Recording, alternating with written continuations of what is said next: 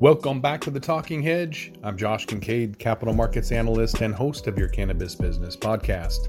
Today, we're going to take a look at a report from BDSA or BDS Analytics about what is driving the surge in per capita spending. To help us do that is Katrina Glogowski, angel investor and attorney. Katrina, thanks for being back on the podcast. Morning, Josh. So we've got a graph here with Colorado, California, and Alaska. BDS goes on to say that when Colorado first launched adult use sales in 2014, the existing medical market opened up to a wave of new consumers, including those from the sizable illicit market, as well as new consumers who previously had little or no experience with cannabis. The launch of adult use sales in other U.S. states, along with expanding medical programs, have led to an increase in legal per capita sales across the U.S. at 31% compounded annual growth rate from 2013 to 2019. While the tremendous growth of the past six years is expected to slow, per capita sales are likely to increase for years to come as cannabis producers continue to adapt to the desires of an increasing diverse and growing legal market for the consumer base. And not surprisingly, the fastest in per capita sales and driven by adult use markets, with Colorado sales rising from $64 per capita in 2013 to $290 per capita in 2019. The graph doesn't include California, but with this virus, that's also been an increase. Online sales in California are $60 minimums, but we're, we were seeing 120 ish uh, during the early parts of uh, that pandemic. Uh, Josh, I'd like to correct you. This uh, graph does include California. Did you mean Washington? No, I'm in California. I just wasn't paying attention. So thanks for that. sorry, sorry. No, no, no good. Yeah, no, I, I, haven't had my coffee yet. That is a good point. Actually, I haven't had coffee since around April 20th of this year. Totally cut it out. Um, and it is interesting. You would think that your body would slowly start to like wake up, and I don't know, I might have to shift to like cold showers or something stupid. we should have a graph about correlations between coffee and podcast, Josh. We do have one about what cannabis and coffee does. So you'll have to check that one out. It's kind of interesting. what I find interesting about this graph is Alaska. Uh, Alaska is off the charts on this graph. Yeah, I don't know what the deal is. I mean, I guess in 2017, um, it kind of just took off and is is going. So maybe that has to do with they get free money all the time. We saw with um, relief checks that a lot of that went into cannabis sales, huge pops um, as soon as those those checks came out. With Alaska, they have annual checks for residents um, for oil, and so maybe they're using that for cannabis. I know that there's there's a huge huge market up there for for cannabis consumers from Fairbanks to Alaska, Valdez. Everyone seems to smoke pot up there. I love it, um, but they do spend the most, over four hundred dollars uh, per capita up there? You know, Josh, I would like to know what the average price is for the cannabis product on the shelf, uh, which might explain um, uh, the high dollar amount. Uh, maybe uh, cannabis is more expensive up there, uh, but I, I really, they're they're up there in line with Colorado, so makes sense a little bit. but cannabis in Alaska has always been an interesting interesting uh, topic because it's very hard to grow up there, uh, including uh, indoors, uh, because it's so expensive. So uh, th- that's an interesting graph, and go Alaska. Fairbanks has been the cannabis capital. Just they have a lot more sun, 23 hours uh, during the summer. And so, with Colorado requiring a lot more tourism, um, maybe it's just that they smoke more up there. I don't know. The winters are really, really boring unless you're into outdoor sports. So maybe they just uh, they eat a lot of edibles in the winter. I don't know. Let us know if you're from Alaska. What are you guys doing? What, how much you guys paying? Yeah, I'd like to know actually to our listeners if you have any more detailed data about Alaska. I'd like to know because I don't really see Alaska uh, con- consumers consuming more uh, cannabis than uh, Colorado or California.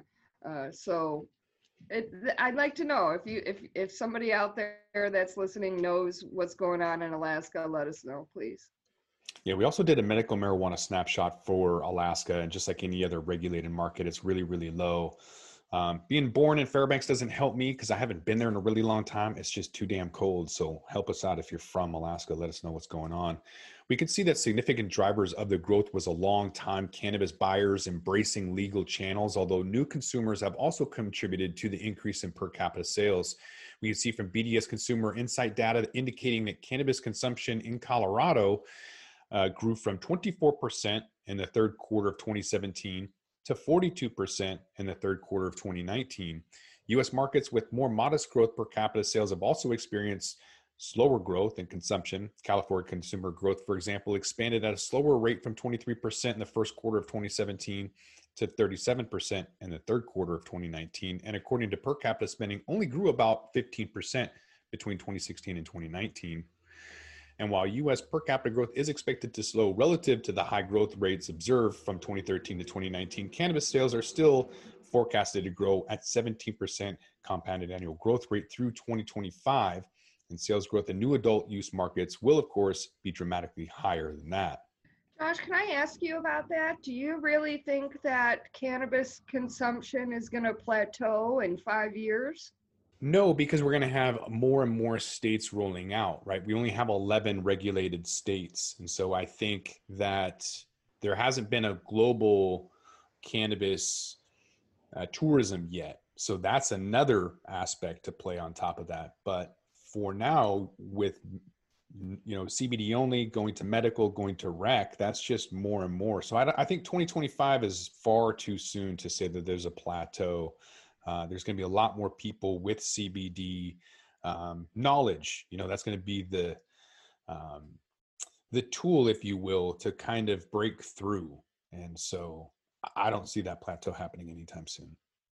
I would I would agree with that. I think uh, five years from now, I don't think even the uh, established markets like Washington and Colorado and Vegas are are going to see their plateau uh, because I do think new products are going to come online uh, and it will become increasingly more normalized and uh, consumers that may or may not have been tempted with the mere passage of legalization uh, we'll, we'll get into the we'll get into the market, uh, realizing that uh, the product is safer.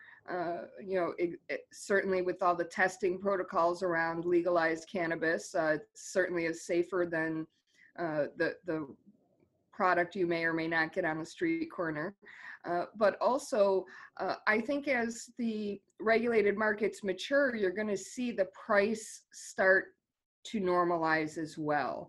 And that includes the taxation, uh, uh, which greatly affects the price. Uh, as you may recall, Josh, in Washington, we came out of the gate taxing at 37, uh, 33 to 37% at every level grower, pro- producer, and retailer, which just made the product so expensive that it just wasn't worth it. So Washington changed that up a little bit uh, and many other states uh, are, are realizing that uh, while the tax income from legalized cannabis is, is, a great boon to their economy, if they impose too many taxes, it just drives people back to the illicit market because the price point's too high. So I think there's a combination of, of things, uh, normalization for the soccer moms. Uh, you know, we talk about the soccer moms quite a bit, but also uh, the price will settle down and uh, new products coming on the market to entice someone. Uh, you may not want to roll a doobie and light it up. Uh, so there's other ways to consume cannabis and, and the consumers will become more familiar with that and more comfortable with that. So maybe that's what's driving this growth. There's a few things driving it. And I think that we're going to have to look at statistics differently moving forward as just consumer preferences shift. There's a lot of, there's a lot less disposable income. And so instead of looking at sales month over month, we're going to have to look at, um, you know, maybe percentage of disposable income or just, um, you know, how many packages they buy because they're going to be shifting their preferences from top shelf to whatever they can afford. So maybe they're buying more product, but it's less quality. So some of the the analytics are going to shift but regardless i think the drive in demand is going to be here for a long time. We can look uh, in existing adult use states there's three main drivers for that continued growth. You've got cannabis products appealing to the needs and desires of new consumers. You have improved product availability and growing acceptance of cannabis. So, and again, a lot of that was CBD kind of being the gateway to cannabis acceptance, and of course, being uh, deemed essential business during the pandemic. And then a subset of that is people like the ease of use, the discretion, and then recognizing cannabis just from other product goods. I think the the chocolates and the candies uh, are, are a good example of that. Uh, doesn't smell, tastes pretty good, and uh, why not just have a mint? Uh, Mr. Moxey's mints, uh, which we have here in Washington, are very, very popular. Uh, comes in a tin that looks like Altoids, doesn't smell. Pop mint in as you're as you're watching your kids' violin concert and enjoy it. Yeah, so BDS Analytics Consumer Insight from first quarter of 2020 demonstrated that products such as gummies and candies and baked goods were among the most consumed edibles. 60% of existing edible consumers reported gummies, candies, and baked goods. And that was kind of everything. We didn't, it, aside from cannabis, it was also just in the regular grocery store. People were buying flour and chocolate chips and just comfort foods in general. So I think that kind of was the same thing. People weren't working. So instead of topicals, they were going towards edibles. But we were seeing other ingestible products offering familiar factors for new consumers becoming increasingly more common and popular, like chewing gum. Chewing gum. I uh, there might be gum. I haven't seen a gum yet, but it wouldn't surprise me. Yeah, I thought that was interesting as well. So um, 8% of respondents reported consuming uh, in the first quarter of 2020. That was up 5% from the third quarter of 2018. Powdered mixed drinks were 5% reported consuming in the first quarter of 2020, up from 2%. And sparkling and carbonated waters were experiencing an increase in uh, consumption, growing from 3% in 2018 to 5% in 2020. So current innovations they include fine tuning their products to the to the needs of more discerning uh, people that want more flavor, uh, more options, maybe a higher THC for people like me, um, including other cannabinoids. There's a lot of awareness, obviously, with CBD and CBG and some of these other things. So, continued fueling that growth of per, per capita sales growth in the US. I like the numbers. Yeah. And I think as the prices come down, that's obviously going to be a huge driver as well right? So we saw that with CBD prices, kilos going from 18,000 water soluble all the way down to 3,000. And then now you can find it as low as 300 um, yeah. quality pending. Mm-hmm. Uh, and we'll see the same thing with other cannabinoids. So obviously with the price going down, um, some people will get out of the game, provide other opportunities for other business, and then hopefully some of these products will be more affordable. No one's running out to Starbucks spending $20 on a lemonade or coffee, right? So, in order to get the volume up, you need to reduce the price, and hopefully, we'll see that uh, in the near future. You know, Josh, your Starbucks example is really interesting because in the 90s, I don't think anybody would have said people would have paid $5 for a cup of coffee every day. Uh, and that became the norm uh, with not only Starbucks doing it, but a barista on every corner, especially in Seattle, coffee capital of the universe, um, where uh, $5 coffee became the norm. Uh, but I do agree that uh, $20 coffee uh, would be just excessive and too pricey. Um, and, and you and I have spoken on this podcast about the price of some of these of alternative forms of um, uh, consuming cannabis. For example, these beverages, uh, you know, a 16 ounce beverage can can be uh, you know fifty dollars, uh, and and who wants to pay fifty dollars for a beverage? Now you come down. Uh, there are some people that will, you know, for aged whiskeys and sakis and wines and things uh, but that market is very very small compared to the let's call it the uh, the the Bud Light level of market where people just uh, want um, uh, affordable experiences. So I don't know. I, I do think the price point is very important, though, especially for a repeat user.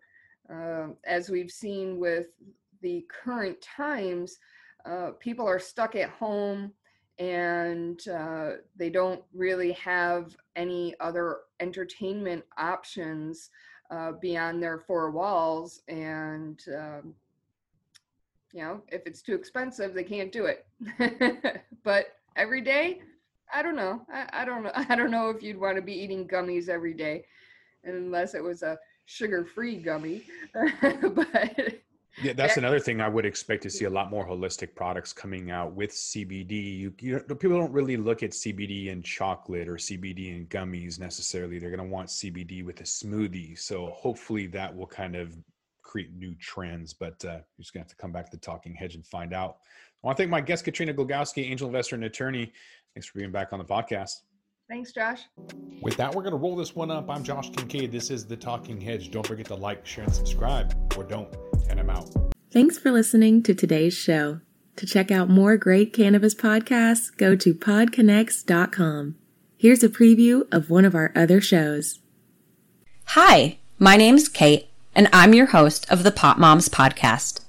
I started the Pot Moms Podcast, well, because I wanted to end the stigma against using cannabis specifically with moms, but also anyone who chooses to consume. I strive for a balance of humor and education, along with some pretty rad guests, to help combat social biases that come with consuming cannabis. Kids are hard. Join me for regular podcast episodes packed with parenting hacks, real life stories, and of course, my favorite cannabis products. The days are long, but the years are short. So roll another J and take a deep breath keep blazing, and stay amazing.